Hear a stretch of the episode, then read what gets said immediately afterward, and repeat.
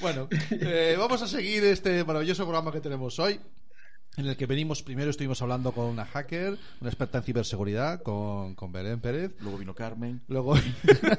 Carmen es una figura mía en mi cabeza, nada más. Después hemos estado hablando, como hasta ahora, con, un, con profes y tal.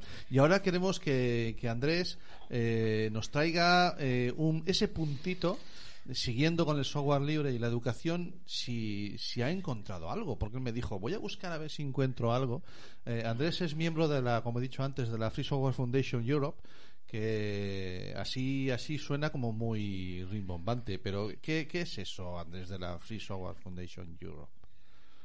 Bueno, eh, la Free Software Foundation es una asociación que defiende el software libre y el software libre es básicamente podemos llamarlo como software ético. Es decir, es, eh, defiende que tú tienes el derecho a, usar el software y a, controlar la tecnología que tú usas y no al revés, no que la tecnología te controla a ti. Entonces, para conseguir esto, pues te da, digamos que se compromete, todo aquello que sea software libre se compromete a, a darte una serie de libertades que están definidas, son cuatro, para que puedas controlar la tecnología.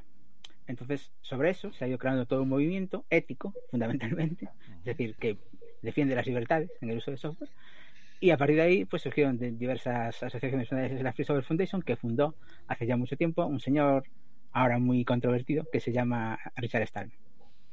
Y la, FSFE es la versión, digamos, europea de, esa, de, la, FSF, que, es una, asociación que nació en América, es americana, y actualmente en el mundo hay cuatro. Hay la, la asiática, la de América Latina, la europea y la americana, que es la original.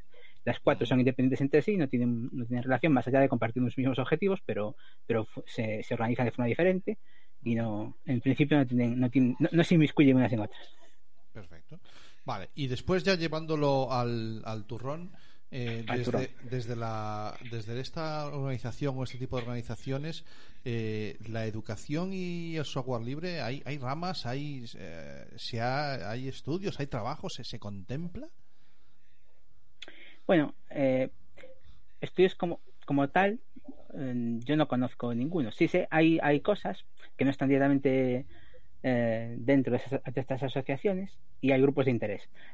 Por ejemplo, hay un, observatorio de software libre en general a nivel europeo, dentro de, creo que pertenece a la Comisión Europea, pero no estoy seguro, que se llama el OSOR, el Open Source Observatory and Resources, que es un repository, que es un, observatorio de software, cómo se, cómo se está utilizando el software libre en la Unión Europea en los diferentes estados, y, y, un repositorio de software libre para consumo, o sea, que te indican pues eh, todo el software libre que hay y te aconsejan pues cuál es el mejor que puedes usar, el más conveniente, bueno, lo que, lo que ellos manejan.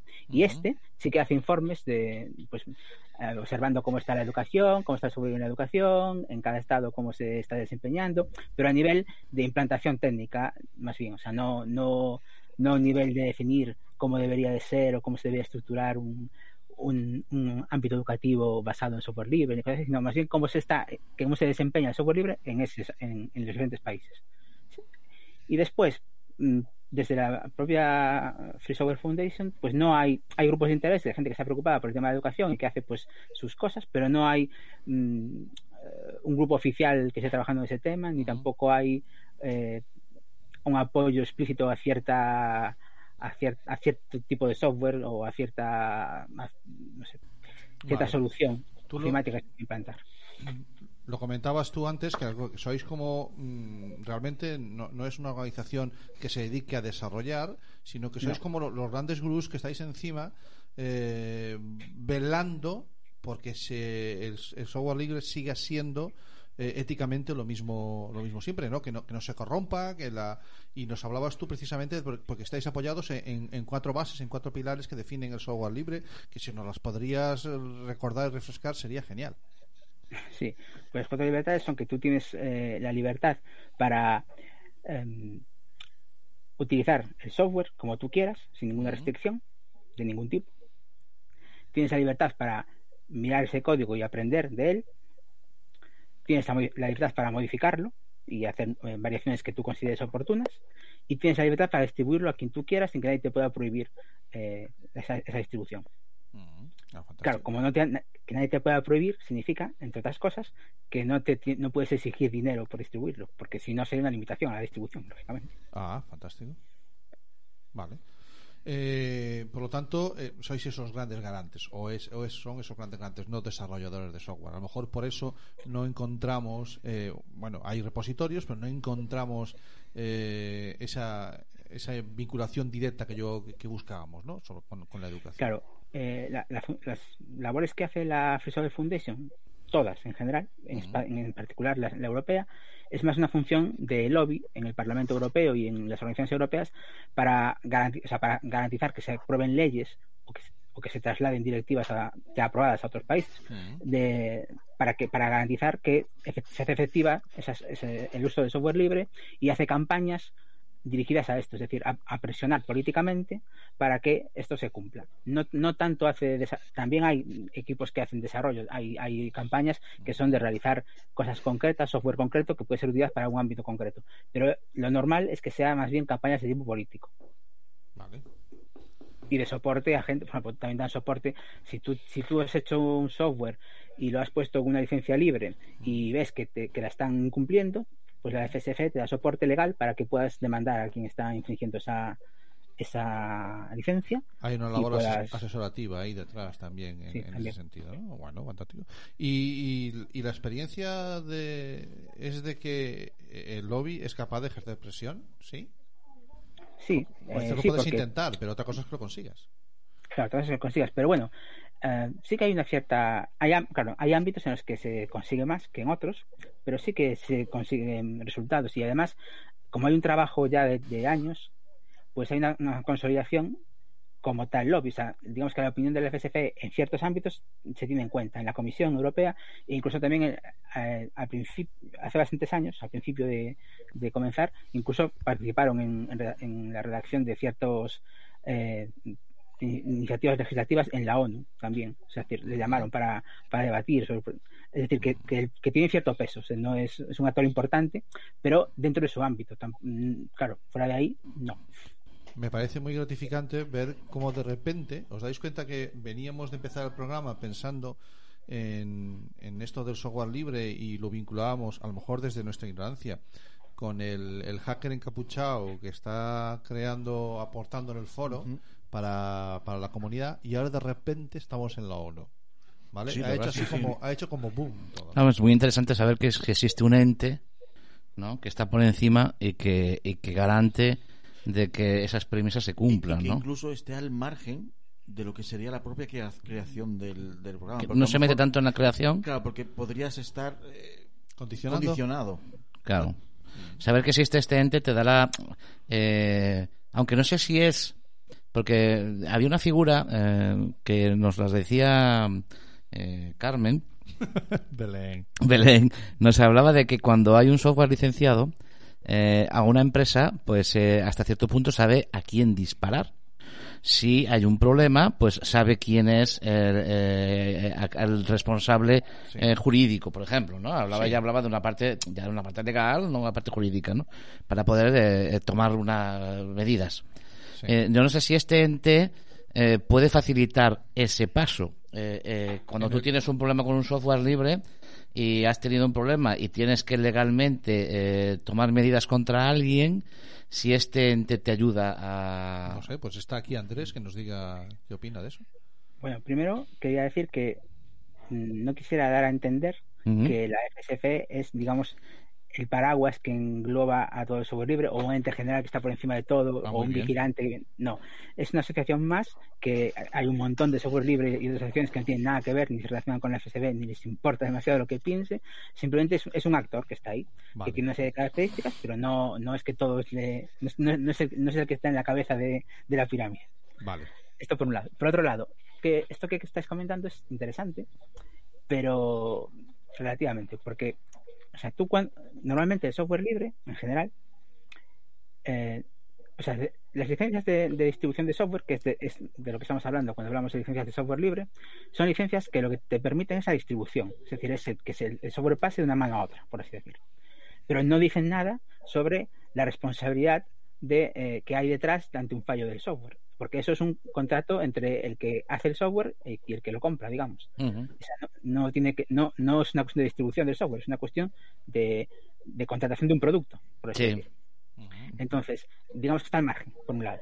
O sea, que tú, si yo tengo, si yo a una empresa que, que me vende, un- yo le encargo a una empresa que me haga un programa de contabilidad, la empresa me lo hace y me lo hace como software libre, pues si hay cualquier problema, el que tenga que responder ante ese problema es la empresa que me hizo el software.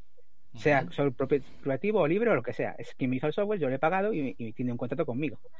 Ahora, otra cosa diferente es que lo que está diciendo esa licencia, eh, por ej- si es software privativo, lo que me está diciendo es que esa, esa empresa no me deja distribuir el software y no me deja que se lo pase a otra gente, porque tienen- solamente se puede distribuir a través de ellos y de una compra-venta. Mientras que si es de software libre, yo puedo, como me dé la gana, distribuirlo a quien quiera porque es parte de esa, de esa licencia de distribución. Evidentemente, si yo lo distribuyo, a quien yo se lo dé no va a tener la garantía porque no le compro nada a esa empresa. Ten- Tendrá como mucho la garantía mía de que yo se lo doy gratis. Vale. Claro, o sea, no hay una, no hay una relación contractual. No hay al, relación contractual. al no haber La esa relación contractual, no hay una responsabilidad. Exacto. Entonces, Vale. la mayor parte de, de software libre que se distribuye gratuitamente, ya de entrada, deja claro que no hay una garantía. Se, se- se entrega como es y sin garantía, porque no nadie te va a dar esa garantía porque nadie- no estás comprando nada a nadie. Estás obteniendo una, una- un código de forma gratuita. Me queda Entonces, clarísimo.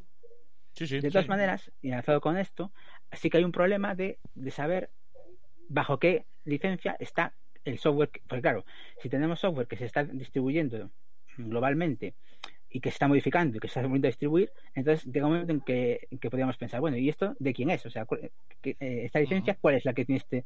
Y este es un grave problema, porque normalmente en el software, la licencia, o sea, en cualquier producto artístico o intelectual, el propietario es el que lo hace.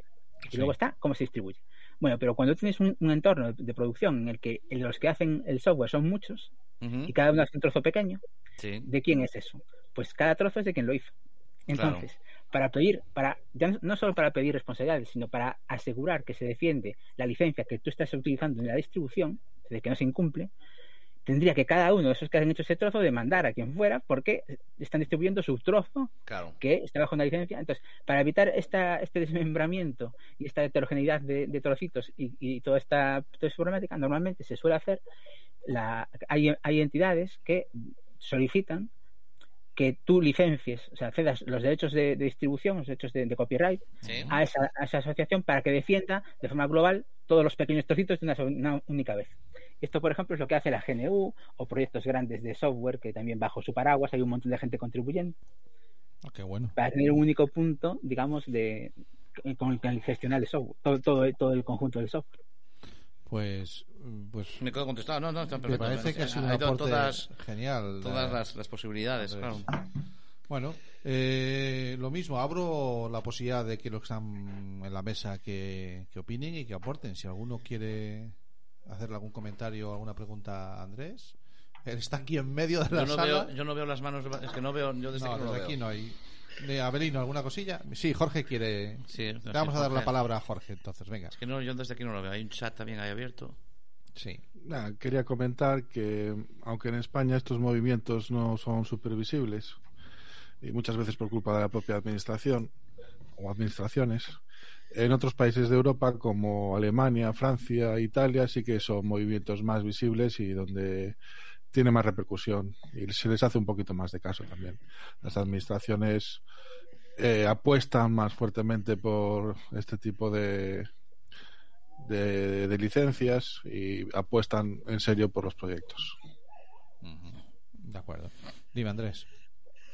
Bueno, yo lo que sí que quería comentar, sí, porque no he hablado de nada de que tenga que ver con la educación eh, estrictamente, y sí que me gustaría dar mi opinión al respecto. Ah, Venga. fantástico. En Yo es que realidad, me, me has, la- me- me has abierto tanto los ojos en tantas cosas que yo es que si me hablas de educación no me da igual. Fantástico. Está bien, está bien, claro. Claro, yo eh, había hablado, cuando me comentaste de, de participar, me puse a mirar si algunas distribuciones, por centrarme en esto, que es lo más normal, que ya conocía y a buscar alguna otra que hubiese, que hubiese por ahí. Y unido a, la idea, a, lo que estoy viendo que está pasando en la, educación con respecto a- al software libre. Y entonces quería comentar un poco mi visión, para compartirla, a ver si estáis de acuerdo los que están implicados directamente en los centros y en, y en la gestión educativa. Y la cuestión es que yo, por lo que yo veo, digamos que eh, todo esto viene, eh, lo que es el ámbito de software libre, las instrucciones de software aplicadas a la educación, viene de, de, los años 90 por ahí, cuando se empezaron a poner muchas, mucha de moda el hacer una distribución propia cada comunidad autónoma para diversas cosas. Esas, algunas eran para educación, para implantarlas en los colegios y demás, y, se, hubo una especie de, tránsito tecnológico de, soluciones que eran, que eran básicamente de Microsoft, privativas, y pasaron a, a, versiones de software libre porque, porque había una voluntad política y, se, y se, se veía que era útil aunque fuese meramente por cuestiones publicitarias, por las que fueran, pero veían que era útil implantar esto. Entonces hubo una, una implantación decidida, pasando de todos los colegios a, a, sistemas con software libre, con Linux, se hicieron distribuciones especiales de cada comunidad, se dio formación al, profesorado, toda una serie de cosas que muchas acabaron quedando en la nada. acabaron eh, extinguiéndose y ahora pues no es que quedan pocas que sean realmente pujantes. Vale, de las que quedan, que son básicamente las que eh, las comunidades más, más activas, por lo que yo sé, son básicamente Galicia, Aragón y Valencia.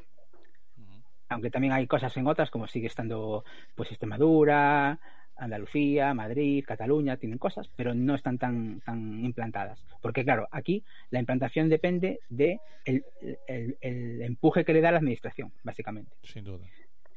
Entonces, ¿Qué es lo que ha pasado? Pues lo que ha, desde mi punto de vista, lo que ha pasado es que en la mayoría de, comunidades autónomas lo que la cosa no pasó más de personalizar una distribución. Una distribución es un conjunto de, software en torno a un a, Linux, o sea, de, tipo, o sea, software Linux, pero un conjunto de software variado que se, eh, digamos, elige con un cierto criterio. Entonces esto se llama distribución y se pone a correr para quien la quiera usar que la use. En el caso de educación, lo que se hace es elegir ese software para que sea útil para la, educación, o sea, software educativo. Pero el problema es que la mayor parte de, distribuciones no pasaron de ahí. O sea, no pasan de coger y elegir un conjunto de software, filtrar un conjunto de software y decir, este es útil. Y entonces lo implantamos en colegios. Y el siguiente paso es, vale, y ahora vamos a facilitar la administración de la instalación de, estos, de, este, de este software en los colegios. Y ahí se quedaron. Esto estaba más o menos bien hasta que llegó la pandemia. Y ahí, claro, tenemos un problema y es que los centros que antes más o menos podían funcionar porque las, personas estaban en los centros, la, podía haber gente que había un CAU en la administración de turno que solucionaba los problemas y llamabas, o, quizás con suerte lo hacía, había gente que podía enviar a un técnico a arreglarte un problema o a cambiarte la pantalla digital o, hacer, o cambiarte el ordenador que dejaba de funcionar.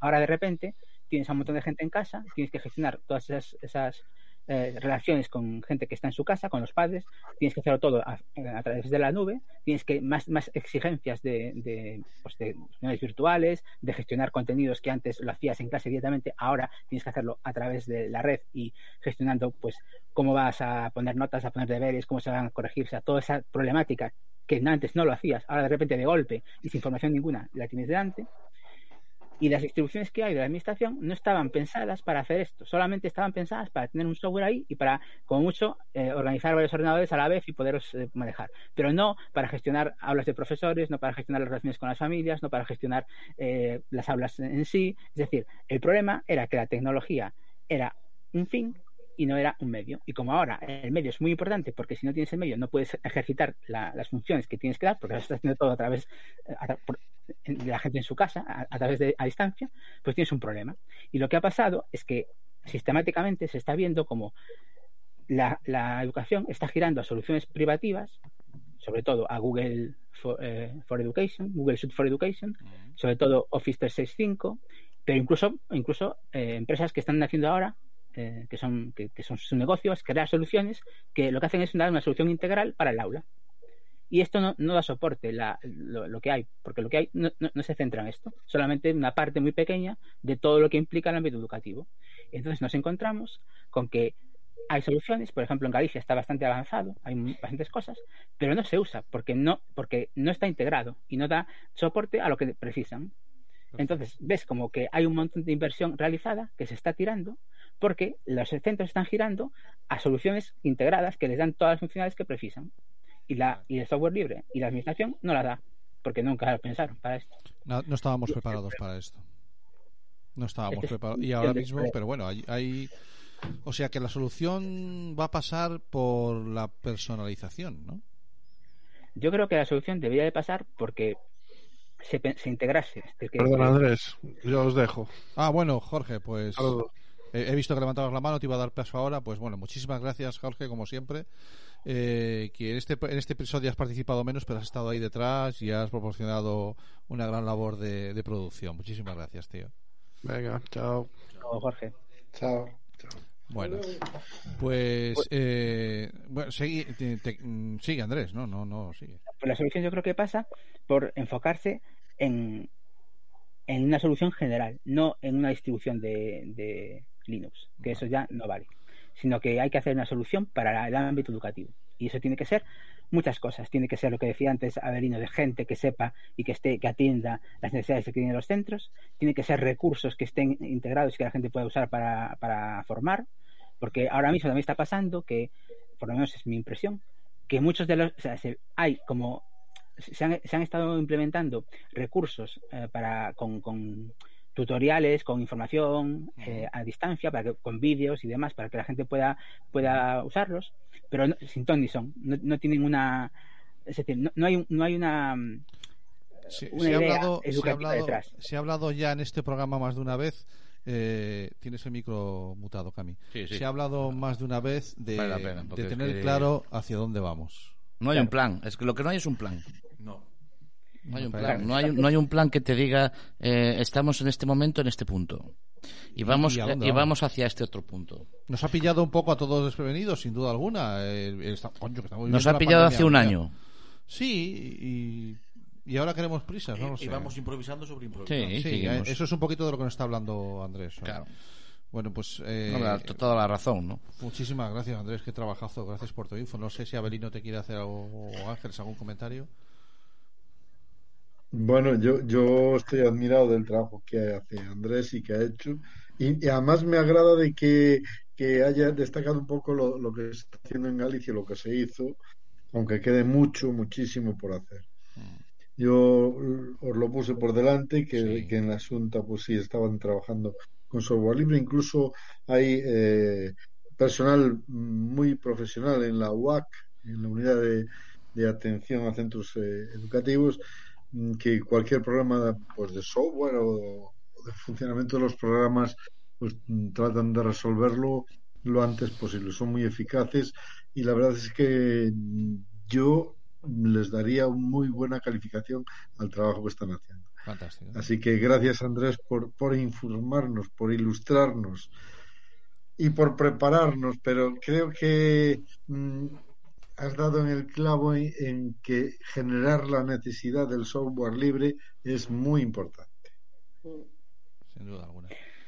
Yo quisiera decir que, por lo que yo sé, sin, sin, sin tener un conocimiento extenso en detalle de, de los- de todos los sistemas que hay en España, pero yo creo que en, en el de Galicia, en Galicia, es uno de los que mayor esfuerzo se está haciendo por integrar todos estos aspectos de una manera que sea útil, es decir, que, porque hay, hay se, ha, se ha hecho software y se ha intentado tratar el tema de, de la relación con las familias, de la, de la- es decir, todos los aspectos, digamos, se está intentado tocar. No, no digo que se haya solucionado de la mejor manera posible, aún hay que mucho que trabajar, pero creo que es de los que más se ha preocupado, de los que hay, de los que yo conozco, de los que más se ha preocupado, o sea, en cierta manera nos podemos felicitar de eso, pero yo lo que quisiera transmitir es que no llega y que habría que intentar eh, ponernos todos a trabajar a, a, a una para intentar eh, pues que no, que no acabemos pues por, por la vía de, de, las soluciones privativas, porque esto tiene un coste, eh, no, es, no es solo el que aprendas, ya no es solo que tú no aprendas con, con, con, un software que es el software que se usa en, la industria, porque no nos engañemos,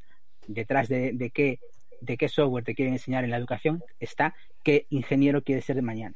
Entonces, eh, evidentemente, la industria lo que está usando hoy por hoy es Linux. Si tú sabes Linux, tienes una ventaja competitiva. Si no sabes Linux, pues tiene, no la tienes.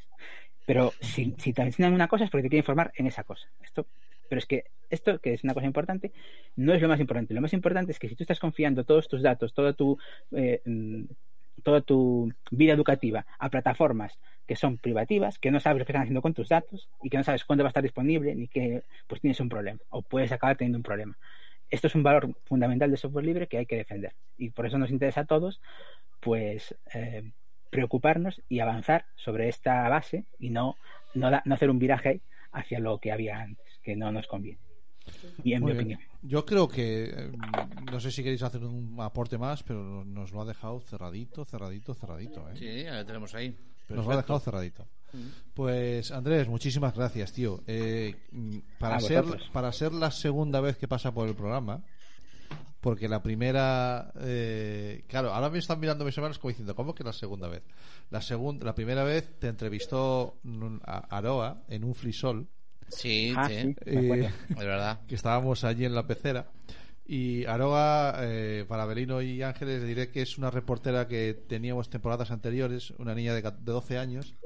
Y Sí, ahora ya, ahora ya Ahora está. tendrá 15 o 16. Sí, tiene, tiene otras cosas en la mente, sí. Sí, y, y que teníamos una reportera Lady Lady Troll. Lady Troll.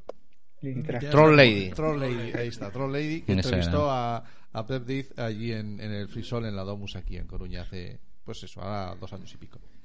Andrés, muchísimas gracias, tío. Te debo. Gracias a vosotros, encantado de estar con vosotros, me he pasado muy bien y espero que haya servido para aclarar alguna cosa. Sí, sí, pues sí. alguna. Por favor, Nos hemos sacado Pues sí. un máster, tío. O sea, no te digo más. Toda- ¿eh? Bueno, pues, pues lo dicho. Muchísimas gracias.